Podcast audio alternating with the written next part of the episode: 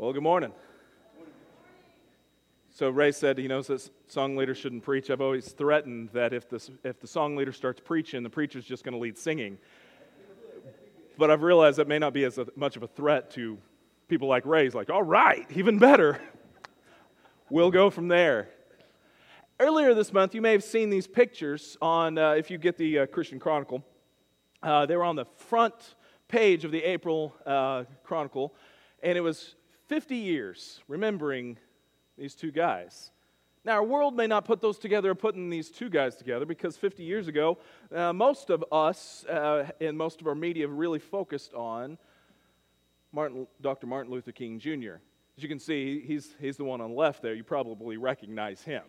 Um, and I always love that picture. That is just a, you see him a lot of times in, that, that in his preaching pose, but I love the one of him smiling. And there's a lot of pictures of him smiling, uh, and I think he, he knew something. and I love that. Even given all the harshness of his time, he, he knew something. Uh, and he became pretty much the face and the most visible spokesperson for the civil rights movement. And many of you remember that even. The other preacher on the right here is uh, one that you may not know as well. Some considered him the uh, Dr. King of the Churches of Christ. If you know, Dr. King was a Baptist. Um, and this, this guy's Marshall Keeble. I believe Marshall Keeble to be pr- quite possibly one of the best and most influential preachers in the Church of Christ uh, of the uh, 20th century. He had a long career and he died of old age um, 50 years ago at the end of April. He himself, it is, it, since exact records aren't necessarily covered on this, it is estimated that he himself, through his gospel meetings and through his evangelical uh, missions, he baptized between 30 and 40,000 people. Let that sink in. During a time whenever racial prejudice segregation was very high. And he did it with blacks, he did it with whites, males, females, or as Paul might even say, Jews, Greeks, slaves, free. I love that. And honestly, the more that you can read about his, his life and what, how he approached things uh, in the church, I don't agree with all of his stances, but I sure do agree with his heart and his sentiment and man, he is an impressive guy. His name is Marshall Keeble. Um, the Chronicle put several things uh, about these two together, and it got me thinking that, that both these men fought for what they believed in. They may have fought in different ways, they weren't the same, but they both were very influential African American preachers. And that puts them in a very small category, especially in their time. But the way they th- fought was different than the way that this world thinks you should fight for things. Even then, but especially now, they didn't take, take up weapons and violence. Both of these men worked to battle the injustices that they saw in the world through peaceful means, through the means of a church, coming united to battle the things that need to be changed. I can appreciate that about both these guys. In fact, I think both of them understood what Jesus is talking about, what Paul is getting at further uh, whenever they talk in Scripture about this paradox that we can have strength through our weaknesses. You see, no one wants to be considered weak, right? I mean, I, I learned this early on, and, uh, you know, if I always kind of wonder what it would be, how different some of my illustrations would be if I had boys rather than girls. But I know growing up, it was a big deal that all boys had to be tough. If you fall down and skin your knee as a boy, what's your dad say? You may not fully be able to repeat it, but he just get up, you know. It, it's all right. Suck it up is what they usually say. All right, I said it. I apologize. Then if your little girl falls down, skins her knee. Sometimes you say the same thing, I get it. Sometimes you scoop over there, you pick them up, and, and you hold on to them because it's okay to do that with the girl, but the boy's got to be tough. The boy's got to be strong. Because that's what our world thinks of guys. We don't want anything to be weak about us. We want our, our government to be strong. We want our schools to be strong. We want our families to be strong. We even want the things that cover our phone, these nice little cases, we want those to be strong, don't we? Because weakness is not something that we value in our world. No one brags about how weak their school is. No one brags about how weak their defenses are. No one brags about how personally weak I am. Usually, those are cause, cause for insults, aren't they?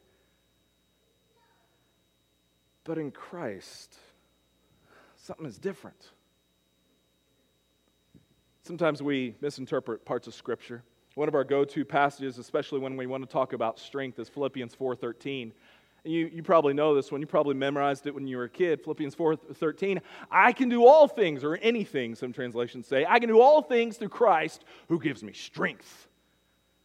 This is the kind of verse that we put on the t-shirts as we go to the gym and to work out. You're like, I can do this. It's a Christ. I got the strength and He's making me stronger. Because that's what we all want, right? We all want to exemplify this idea of strength. And I think we've done a mis, misconception or we've done a problem with the church as a whole into society because we've almost made this verse to be talking about the strength that I have. It's the strength that I have built up that I have worked on, and I have done the things in my life to make me stronger so that I can walk through the things of this life. But if you notice, there's two key words, I believe, in this passage that sometimes get overlooked. Key words through Christ. The strength doesn't come in any other ways, it comes through Christ. Because Paul understood what it meant to have strength even in his weakness. If you look at the broader context of this passage in Philippians, he is saying how he has learned how to live or be content in any situation, whether he had a lot or whether he had a little. In fact, what Paul is saying is that I don't need all of that stuff to make me strong because my strength is found in Christ. No other place it's in him. And that's why he can say, For I can do all things through Christ who gives me strength. If you take out the through Christ, you miss the whole point.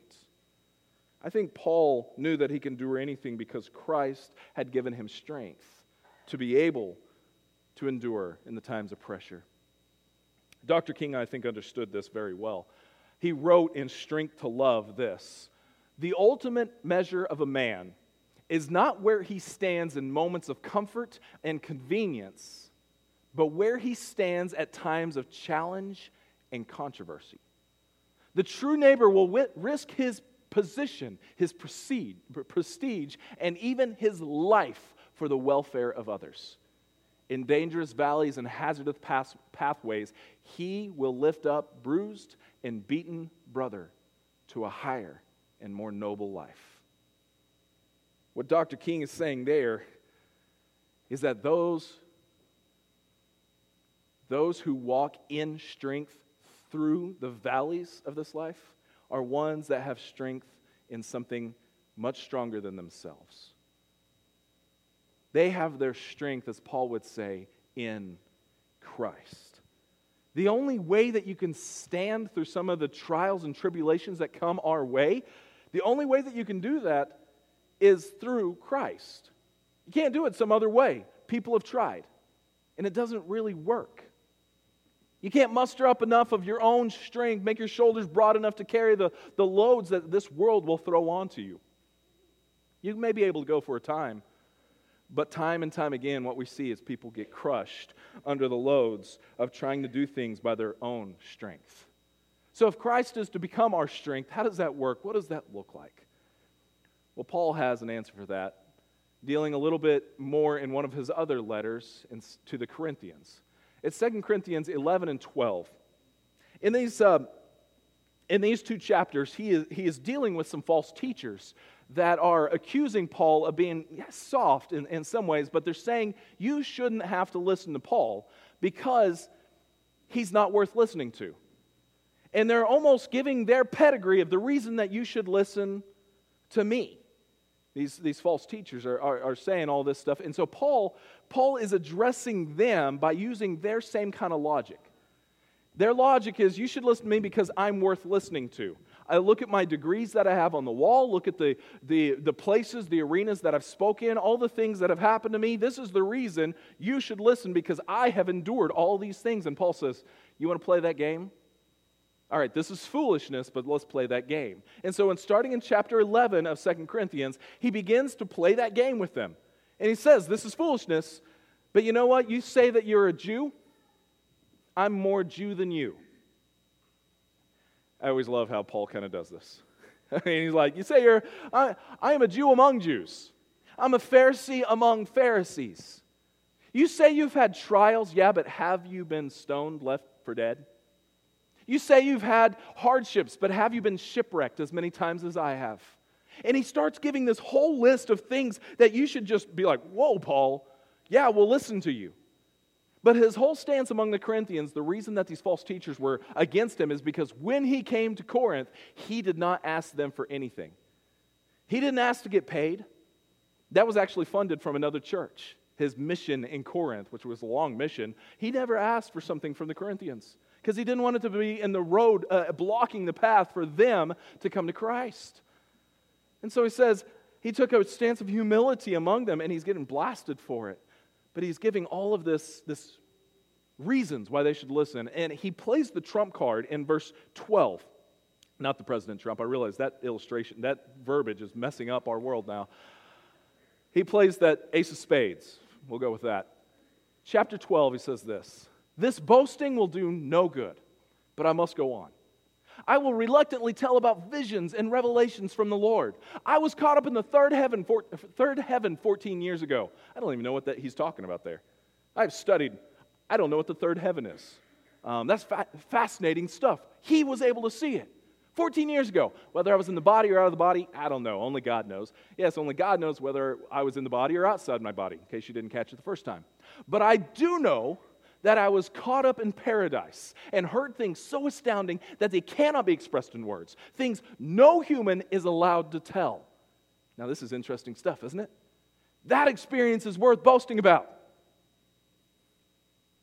But I'm not going to do it.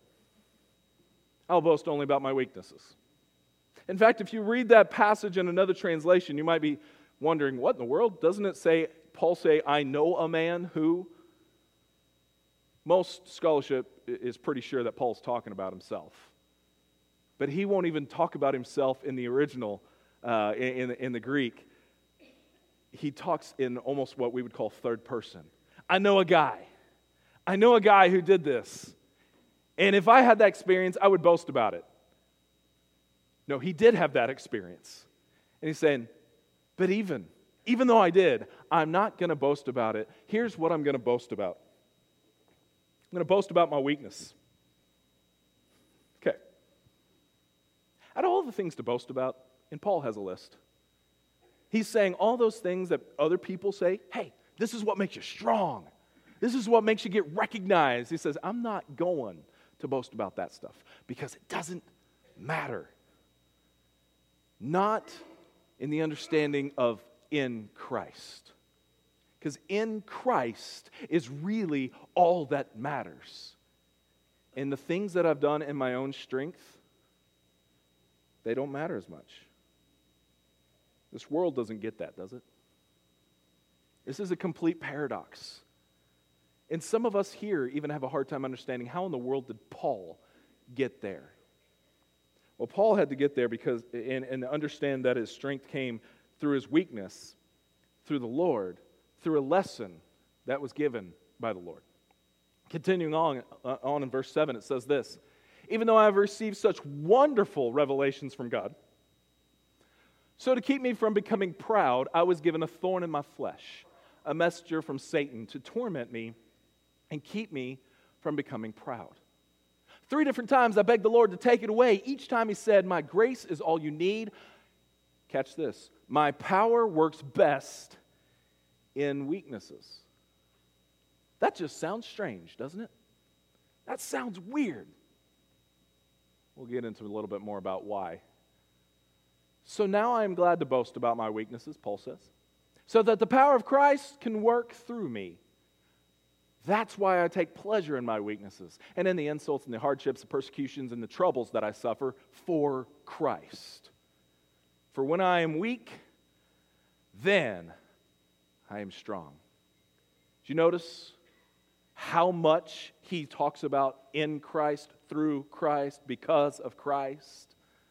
Because he's picking up something. Now, a lot of time could be spent speculating about what the thorn in the flesh is that Paul had, and a lot of ink has been spilt on pages talking about that. I'm just going to give you my best educated guess. Uh, you probably have seen this before. Yeah, okay. If you hadn't seen it, it's uh, SpongeBob SquarePants. Say, hey, Paul, what you doing? What you doing? You writing a letter, Paul? And it's the caption is, I was given a thorn in the flesh, a messenger of Satan to torment me. Yeah, all right. That's a theological guess for you. Okay, now let's just set that aside. And I'm going to tell you, it doesn't fully matter what the thorn in the flesh is. I want to talk about what, or the why. Why the thorn in the flesh? Because that's really what matters. Here's the first thing that we need to recognize about the thorn in the flesh Paul says it was a gift. Did you notice how he said that? He says, I was given a thorn in the flesh, a messenger of Satan. That seems strange in our ears, doesn't it? A thorn in the flesh is a gift? How in the world can that be? I mean, that just doesn't make sense. A curse is what we might call it. But Paul says, no, this was a gift. Now, here's why. The thorn on the flesh was given, and he goes on, so that I would not become proud. Put that in context of what all the things that Paul had already been talking about. He has this whole list of things that he could be proud of because he's endured so many hardships, because he has the right kind of training, because he has done so many things. He could be proud. If anyone could, Paul sure could. But he says, to stifle that pride. Before it came and ripped apart my life, I was given a thorn in the flesh. Oh, that we would look at our weaknesses and thorns like Paul does. Oh, that we might understand just how powerful his words are here. I was given this. Now, he didn't want it. I mean, he's human. No one wants a thorn in the flesh, whatever it might be. So he asked the Lord three times, Would you take it away from me? This also is indication that uh, where this thorn is coming from in its purpose. God, would you take back this gift? I'm kind of good without this gift. But the answer was no. My grace is sufficient. My grace is all you need. And then the Lord tells him, For my power works best in weakness. It's at that moment that Paul all of a sudden gets it and understands and he says, So I will now boast about my weaknesses. Because if I want Christ and God's power to work best, then I've got to be weak. Or at least I don't need to be afraid of my weakness. This sounds so strange according to the worldly standard. Doesn't seem to make sense, but I believe this paradox actually offers us a wonderful truth and hope. You see, if you rely upon your own strength, you can only go so far. If you rely upon all the things that you know in your head or can do in your body, you're only going to go so far. And when the storms of this life rage their heads at you. You might be able to re- weather some of them, but eventually your strength is going to fail. Your strength will not be enough because the one that stands against us, the messenger of Satan or Satan himself, we should not, we, we should not be clueless in the fact that he's stronger than us one on one. You can't go toe to toe with Satan by yourself. You're going to get clobbered. Even if you can muster up all the strength that you ever could, you still can't take him on. That's just pretty disheartening, isn't it? But here's the cool part we were never meant to do it by ourselves. Our strength makes us think that we can do everything by ourselves. Whenever you're strong at a particular thing, whatever it might be, you're really pretty sure that it's your own strength that is making everything better. My daughter's about to start in the band, and Katie and I are super excited about this because we're band nerds. All right, if you did not know that about us, that's where we met is band. All right? We're, we're pumped, but we keep on telling her, hey, you got the choice here. You got to do it one year for us, and then you can choose. But we're pumped because we're like, she's going to be awesome. And she's going to hold that section together because she's just going to be awesome like that. Because that's what, well, I'm going to brag. That's what her mom and I did. We were awesome at this, okay? I thought that until I got to college. Whenever I played band in college, I realized as a saxophone player against all these majors, I got nothing. I was at the end of the row.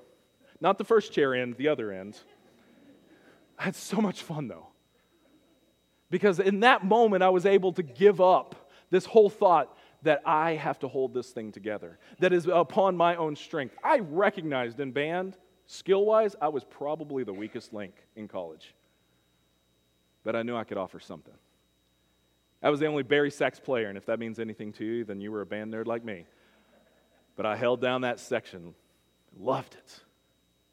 All that to say, all of that to say, whenever I rely upon my own strength, that's only going to take me so far. But whenever I recognize my own weakness, I can't take credit for the good things that happen. Whenever it's out of a stance of weakness for me, I can't take credit. In other words, I believe that the weaknesses that we have are a gift. Our thorns are a gift from God to help us realize that we can't do it alone. Because if we didn't have those, we would try to do it alone and we would get clobbered. But make no mistake, whenever we start recognizing our weaknesses and we start, start living in our weaknesses and we start praising God in our weaknesses, the world is not going to understand. Dr. King tried to explain it, this again in his Strength to Love. He says this To our most bitter opponents, we say, We shall match your capacity to inflict suffering by our capacity to endure suffering. We shall meet your physical force with soul force. Do to us what you will, and we shall continue to love you. We cannot, in all good consciousness, obey your unjust laws because non cooperation with evil is just as much a moral obligation as is cooperation with good. Let those words sink in. That's fantastic. Throw us in jail, and we shall still love you. Send your hooded perpetrators of violence into our community at the midnight hour and beat us and leave us half dead, and we shall still love you. Be assured that we will wear you down by our capacity to suffer. One day we will win freedom, but not only for ourselves.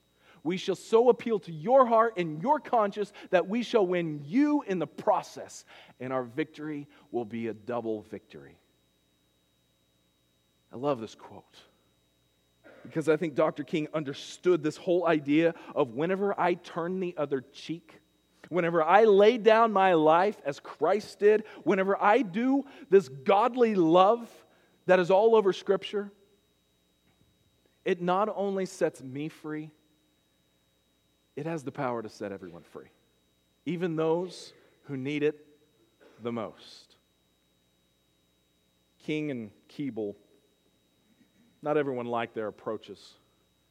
A lot of people th- thought they weren't tough enough, that they didn't have a strong enough stance, that they should have been out there with a more, a stronger offensive. But I think they understood I am weak. But as Paul says, whenever I am weak, you are strong. And I think they praise God in their weaknesses especially like how Keeble said it once. He said it this way Change hearts, and you will change society. We don't have to change all the things of our strength. Sometimes the weakest part of us is our heart. But that heart is exactly what Christ wants in our weakest moments, in our weakest state, He can do some amazing things.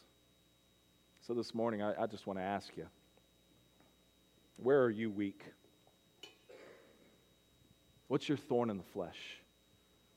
What, are the th- what is the things that you're, you're trying to hide? You're trying to suppress because this culture that we are living in, this society, is only promoting strength. And so you're trying to hide all your weaknesses. What is it?